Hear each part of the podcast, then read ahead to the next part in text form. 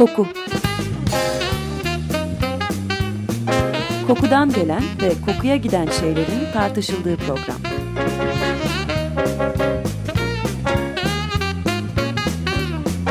Hazırlayan ve sunan Vedat Ozan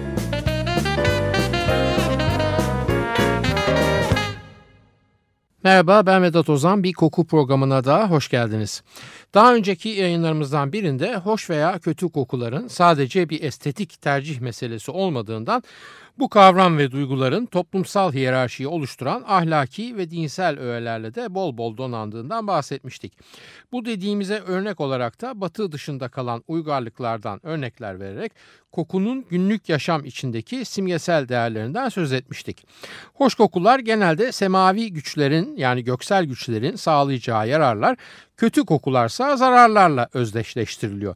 Başta İslam olmak üzere pek çok inançta kötü kokan bir ruhun şeytana esir düşmekte olduğu, hoş kokular taşıyan bir insanınsa çevresinin meleklerle donatıldığından falan bahsediliyor. Ebete kelime kelime böyle denmiyor ancak dinlere ilişkin ilk dönem yorumlarında bu ayrım biraz dikkatli bakıldığında hemen göze çarpabiliyor. Bu fikir pek çok farklı söylem içinde ses bularak bir anlamda dinsel ve ahlaki kimliğin nüfus kağıdının da arka yüzünde bir şekilde yer alıyor.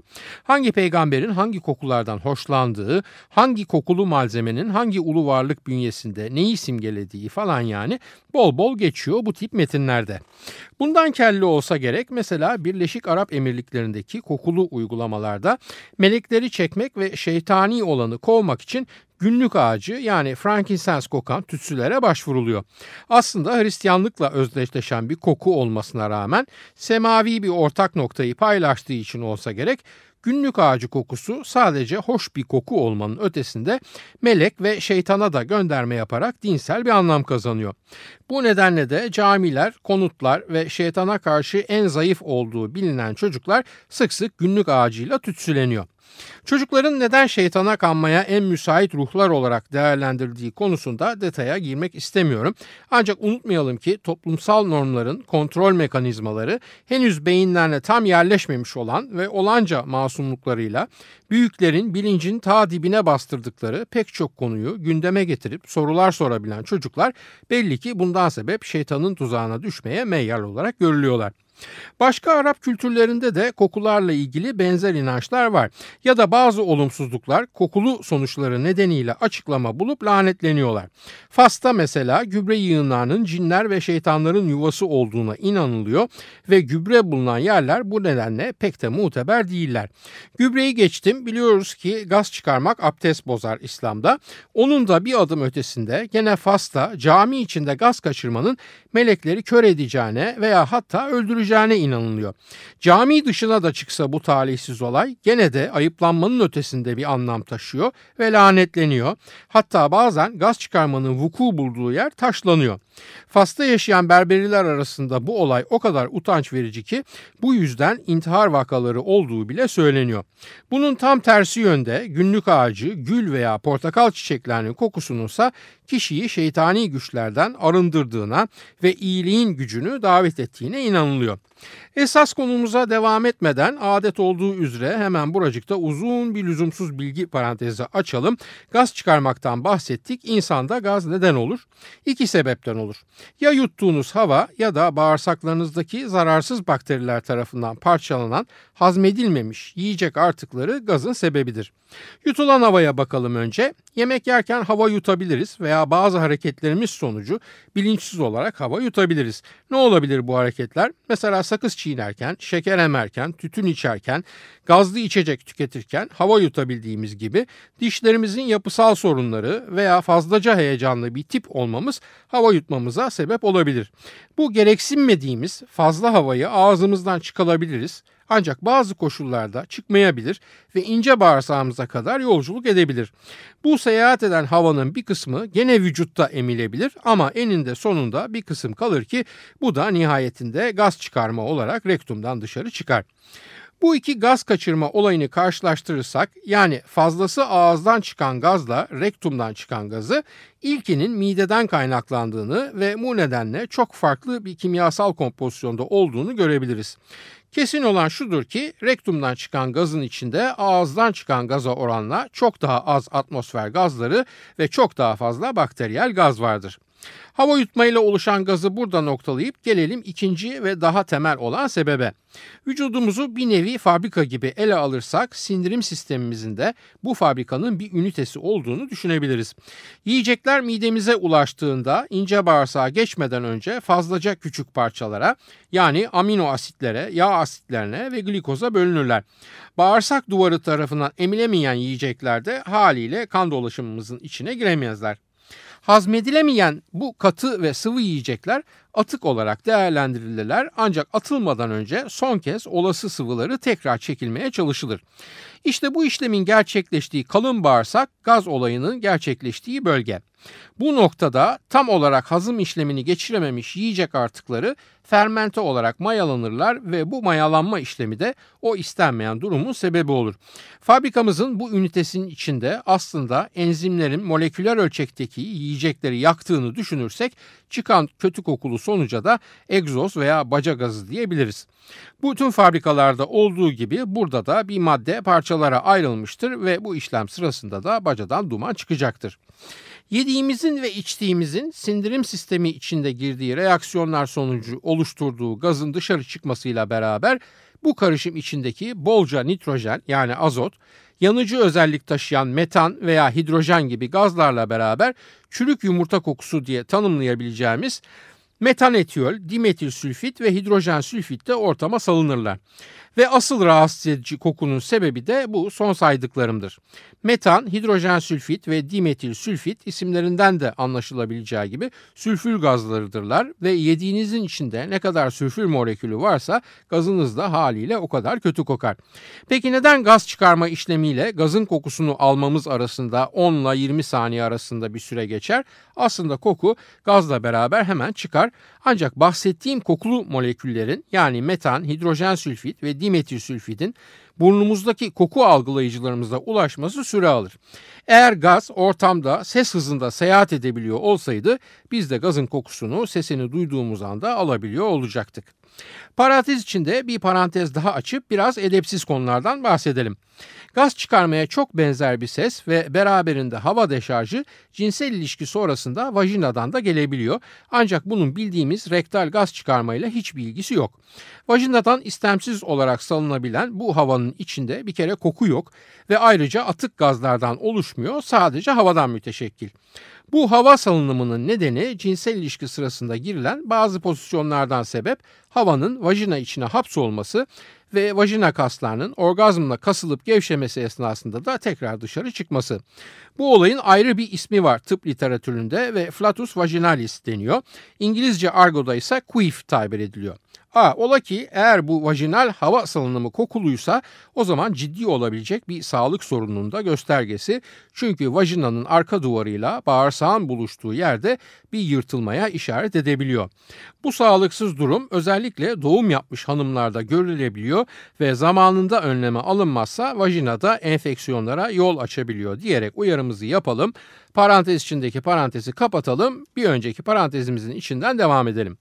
Elbette ki tartışmasız çok ayıp sosyal ortamda gaz çıkarmak ancak bir o kadar da ayıp ve yasak olduğundan dolayı komik gelir ve ilgi çeker ki 2008 yılında iPhone için çıkarılmış bir gaz kaçırma sesi aplikasyonu günde 10 bin dolarlık satış yapabilmiş.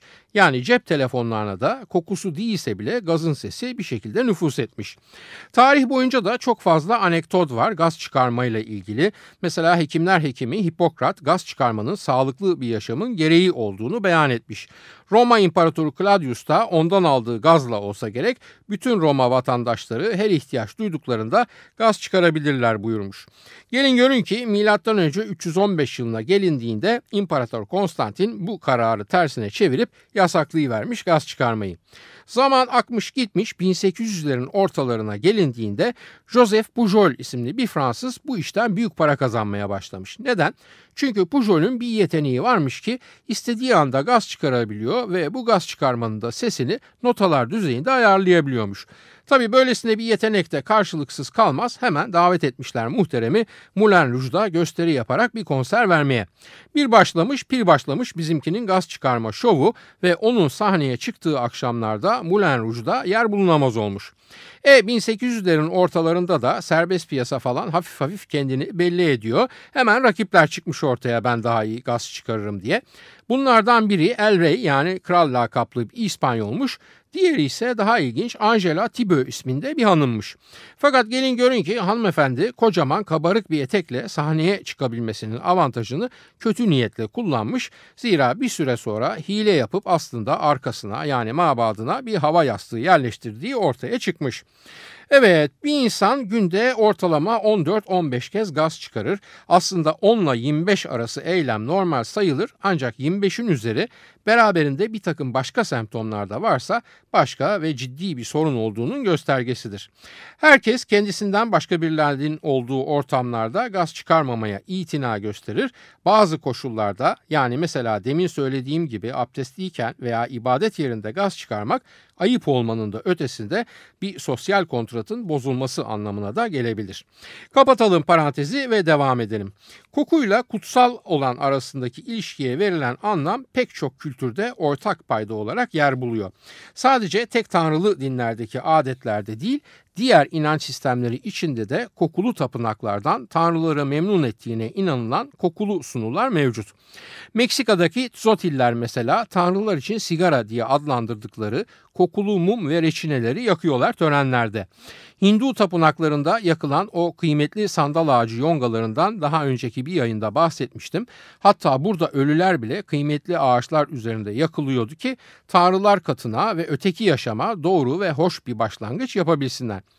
Keza Amerika'nın batı düzlüklerinde yaşayan Dakotalarda bunlardan geri kalmıyor elbette. Neden? Çünkü çoğumuz küçükken okumuşuzdur Red Kit'te falan Kızılderililerin birbirleriyle duman sayesinde haberleştiklerini.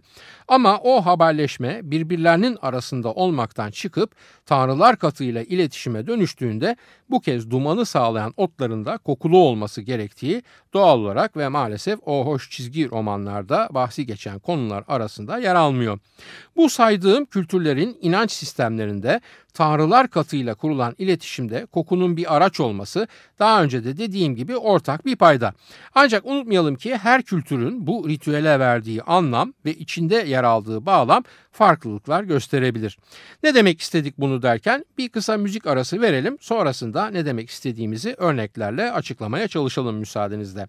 Hasan Alizade ve Civan Gasparyan'dan dinliyoruz Armenian Romance.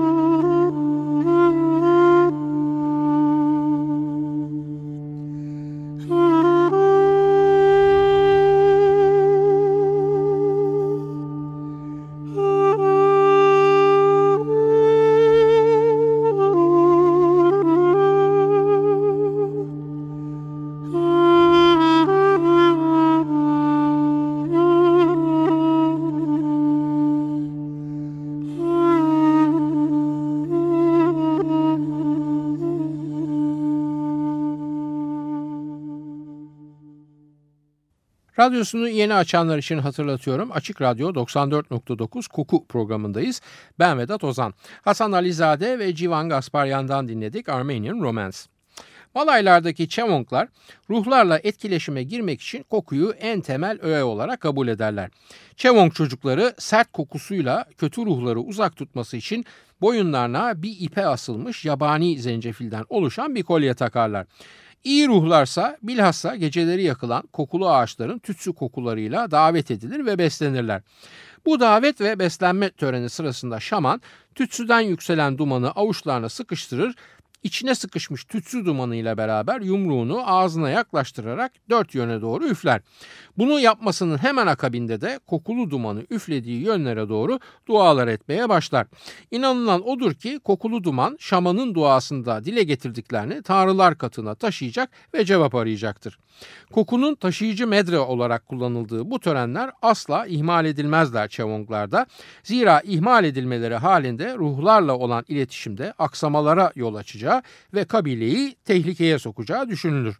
Çevonglang'da ruhlarda sınıf sınıf dişi bir ruh sınıfı var ki bunlara yaprak insanları deniyor. Bunların özellikle aromatik bitkilerden hoşlandıkları düşünülüyor. Bu ruhlar hoşlandıkları kokulara paralel olarak çiçekler ve yaprakların içinde yaşarlar ve başlarında çiçeklerden yapılmış bir taç, saçlarında çiçek yaprakları ve elbiselerine iliştirilmiş hoş kokulu yapraklar var.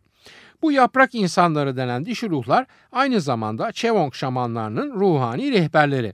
Yani şaman bir tören esnasında dua dolu şarkılar söylerken bu yaprak insanları ortama geliyor, oturuyor ve ellerindeki yaprak çiçek karışımı yelpazeleri sallıyorlar. Bu yaprak çiçek yelpazeleri elbette onlar geldiklerinde hazır bulmaları için kabile tarafından hazır edilip dua odasına yerleştiriliyor. Eğer dua başarılıysa ve tahmin edilen sayının üzerinde yaprak insan ruhu odaya gelip kokulu yelpazeleriyle salındılarsa odayı hoş bir koku kaplıyor. Bu koku aynı zamanda sadece şamanların görebildiği bu ruhların şaman olmayan vasat kabile üyeleri indinde somutlaştığı tek an. Yani şaman hem görsel hem de kokusal algısında ortamdaki ruhları saptayabilir ama alelade bir kabile insanı için bunun tek yolu onların varlığını odadaki hoş kokuyla algılamaktır. Çevongların komşuları Batek Negritolarda ruhların ve tanrıların kokulara karşı oldukça duyarlı olduklarına inanıyorlar. Batek Negritoların hala ismi verilen ruhları meyve çiçeklerinin birbiri ardına açtığı söylenen bir ülkede yaşıyor. Bu halalar çiçek ve tütsü kokusunu ne kadar çok severlerse kan ve yanık saç kokusundan da o kadar nefret ediyorlar. Bu nedenle kabilenin din koku bağlamındaki günlük yaşamı ruhları nasıl ve neyle memnun ederim, nasıl onları rahatsız etmem diye davranış biçimleri geliştirmekten oluşuyor. Bir Batek Negrito kadını mesela semavi yani göksel bir yasağı çiğnediyse hemen ceza olarak cırt diye bir tarafını kesiyor ve suçluluğunun bedeli olarak ruhlara kanını sunuyor. Ancak biliyoruz ki ruhlar da kan kokusundan hoşlanmıyorlar. O nedenle bu kadın hemen kanının aktığı yere kokulu bir yaprak basıyor ve sonrasında da kanıyla bezenmiş bu kokulu yaprağı yakarak kokusunun dolayısıyla günahlarından affına yönelik ricasının tanrılar katına ulaşmasına çabalıyor.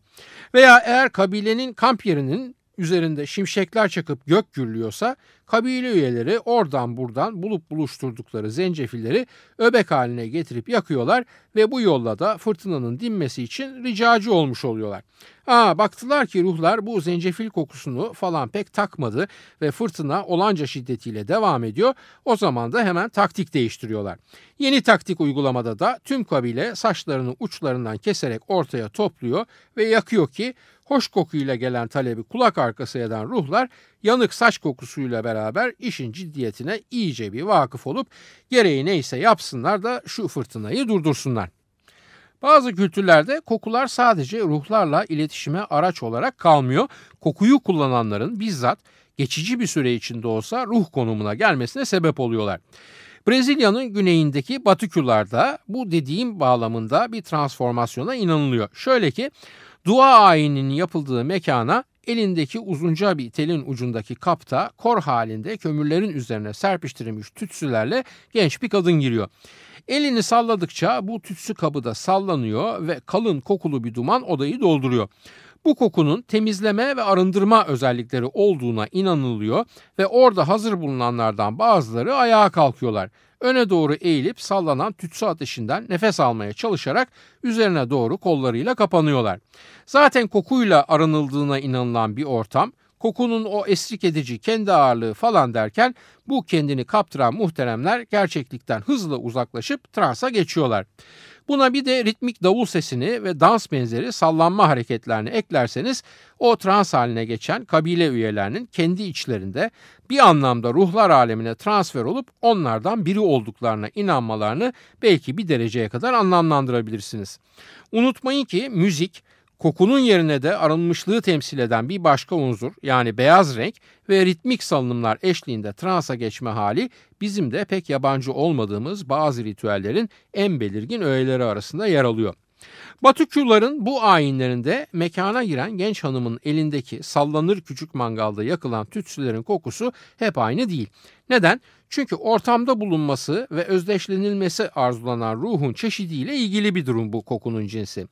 Curama denilen bir ruh grubu var mesela ki isimlerini aynı adlı bir ağaçtan yani Curama ağacından alıyorlar. Dolayısıyla ayinin nesnesi Curame adı verilen bu ruhlar olacaksa yakılan da bu ağacın yaprakları oluyor o tütsü ocağının ateşlerinin üzerinde. Bu ağacın bir kısım yaprakları, çiçekleri ve gövdeden bazı parçalarla da bir cins çay kaynatılıyor ve bir kaba konarak sunağın altına yerleştiriliyor ki ruhlar gelip içsinler. Tütsünün kokusuyla kendilerini ruhların hakimiyetine bırakan katılımcılar da benliklerine nüfuz eden bu ruhların öneri ve rehberlikleri sayesinde yaşantılarında zıp zıp kuantum sıçramaları yapıyorlar herhalde diye düşünüyorum. Evet uzunca zamandır Andaman adalarındaki 10G'lerden bahsetmemiştik. E kokuyla günlük yaşamın iç içe olduğu kültürlerden bahsederiz de 10G'leri nasıl atlayabiliriz? Adamlar bütün hayatlarını koku ekseninde düzenliyorlar ve elbette bu konu söz konusu olunca da haklarında edilecek iki kelam vardır. Efendim 10G'lere göre ölmüşlerin ruhlarının veya onların taktığı isimle tomyaların kokuları yok ve bu nedenle yaşayanların peşine düşüyorlar ki onların yaşam kokularını alabilsinler. Bu nedenle ongelerin koku ayinleri az önce saydığım örneklerden önemli bir farklılık gösteriyor. Kokuyu kullanarak ruhları çağırmak değil, mümkün olduğu kadar kokusuzlaşarak ruhları uzak tutmak yani onlardaki amaç. Bir nevi deodorizasyon da diyebiliriz rahatlıkla bu duruma. İyi de acaba vücuttan yayılan kokuyu nasıl bastırıyor ki ongeler? Tomyalar yani ruhlar kokuyu fark edip yaşamlarını ellerinden almasın. Efendim kokularını belli etmemek için ongeler muhtelif yöntemler kullanıyorlar. Öncelikle vücutlarını kirli boyayla baştan aşağı sıvıyorlar ki koku kirli boyayla ten arasındaki mikro boşlukta kalsın ve dışarı çıkmasın. Bol bol ateş yakıyorlar ki dumanın kokusu insanın kokusunu bastırsın ve varlıklarının kaçınılmaz kokusu ruhlara davetiye çıkartmasın. Bu da demek ki ongelerin evlerinde ateş hiç sönmüyor. Zaten onların indinde ateşi ateş yapan alevin rengi, parlaklığı veya sıcaklığı değil çıkardığı dumanın kalitesi. Ongeler bir yerden bir yere giderken de tek sıra olup yürüyerek gidiyorlar. Yani en öne birisi geçiyor, onun arkasından gelenler de adımlarını bir öndekinin ayak izinin tam üzerine basıyorlar. Burada maksat birden fazla kişinin vücut kokusunun birbirine karışması bu sayede de tomyaların kafasının karışarak belli tek bir bireyin peşine düşülmesinin önüne geçilmesi. Ama hep de kaçılmaz ya bazen de gerekiyor ruhlarla iletişime geçmek. O zaman da bu vücuda kirli boya sürme işini kısmen yapıp bir takım desenler çiziyorlar kendi gövdelerine. Boyalı ve boyasız insan cildinin beraberliğinin açıkta kalan yerlerin kokusunu daha da belirginleştireceğine inanıyorlar. Vücuda çizilen desenin de özel bir anlamı var. Çünkü o desenlerde aslında kendi ölmüş atalarının ruhlarına yönelik bir çağrı. Bu sayede kendi atalarının ruhlarının da bu serbest bıraktıkları vücut kokusuna gelerek benlik ve varlıklarının öyle onları tanımayan ama burnu kokuya ve hayata aç yabancı tomyaların ellerine geçmesine engel olduklarını düşünüyorlar. Bütün bunların yanı sıra 10G şamanları da periyodik aralıklarla ruhlar dünyasına yolculuklar yapıp ortalığı kolaçan ediyorlar, ruhlar alemi hakkında istihbarat topluyorlar. Bu yolculuğu yapmak için şamanın tabii ki öncelikle ruhlar alemi katına çekilmesi lazım. Yani şaman kokusuz olmaktan vazgeçecek, onun kokusunu alan ruhlar da onu hüp diye emerek göklerdeki kendi dünyalarına buyur edecekler. Bu ruhlar alemini ziyaret sırasında şaman sadece ruh dedikodularına vakıf olmakla kalmıyor, aynı zamanda onlardan faydalı bilgiler de ediniyor. Mesela aşağıda yaşadıkları alanda nerelerde yiyecek var? Tabii yukarıdan daha iyi görünüyor bu durum.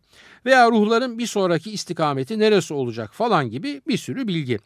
Bu bilgiyi de karşılıksız bırakmıyor tabii Şaman Bey ve ruhların sahip olmadıkları ama ihtiyaç duydukları kesin olan bir takım alet edevatı onlara istihbarat hizmeti bedeli olarak takdim ediyor. Nedir bu araç gereç? Öyle çikolata, püskevit gibi mühim şeylerden ziyade basit şeyler bunlar. Mesela kesici aletler falan. E ruhlar dünyası da bu avantajı alınca tabii Şaman Bey'in tekrar geri dönmesine müsaade ediyor. Geri dönsün ki bir daha ay gene gelsin gene onlara avanta versin. E yumurtlayan tavuk kesilir mi? Bizde de kesilmez. Ruhlar aleminde de kesilmez tabii. Evet farklı kültürlerde somut olmayan semavi yani göksel güçlerle kurulan kokulu ilişkiler ve bunların yöntem ve anlamları üzerine durduk. Arada da uzun bir parantez açarak bağırsak gazları konusuna değindik. Bu ikisini aynı programda konuşmak biraz alakasız oldu galiba ama siz de artık bizi tanıdınız. Yeri gelince konuyu açmamazlık edemezdik. Haftaya bir başka konuda buluşmak üzere hoşçakalın diyorum efendim. Soru, öneri, eleştirileriniz için e-posta adresimizi hatırlatıyorum. kokuprogrami.yahoo.com Yayınlarımızda adı geçen konulara ilişkin görselleri biraz sonra facebook.com Taksim Vedat Ozan Koku adresinde de görebilir. Yorum ve sorularınızı oraya da yazabilirsiniz. Ben Vedat Ozan, radyonuz kokusuz kalmasın sevgilerimle.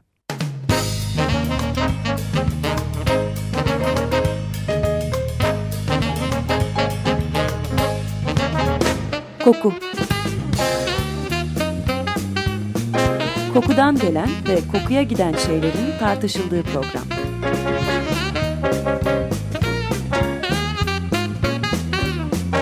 Hazırlayan ve sunan Vedat Ozan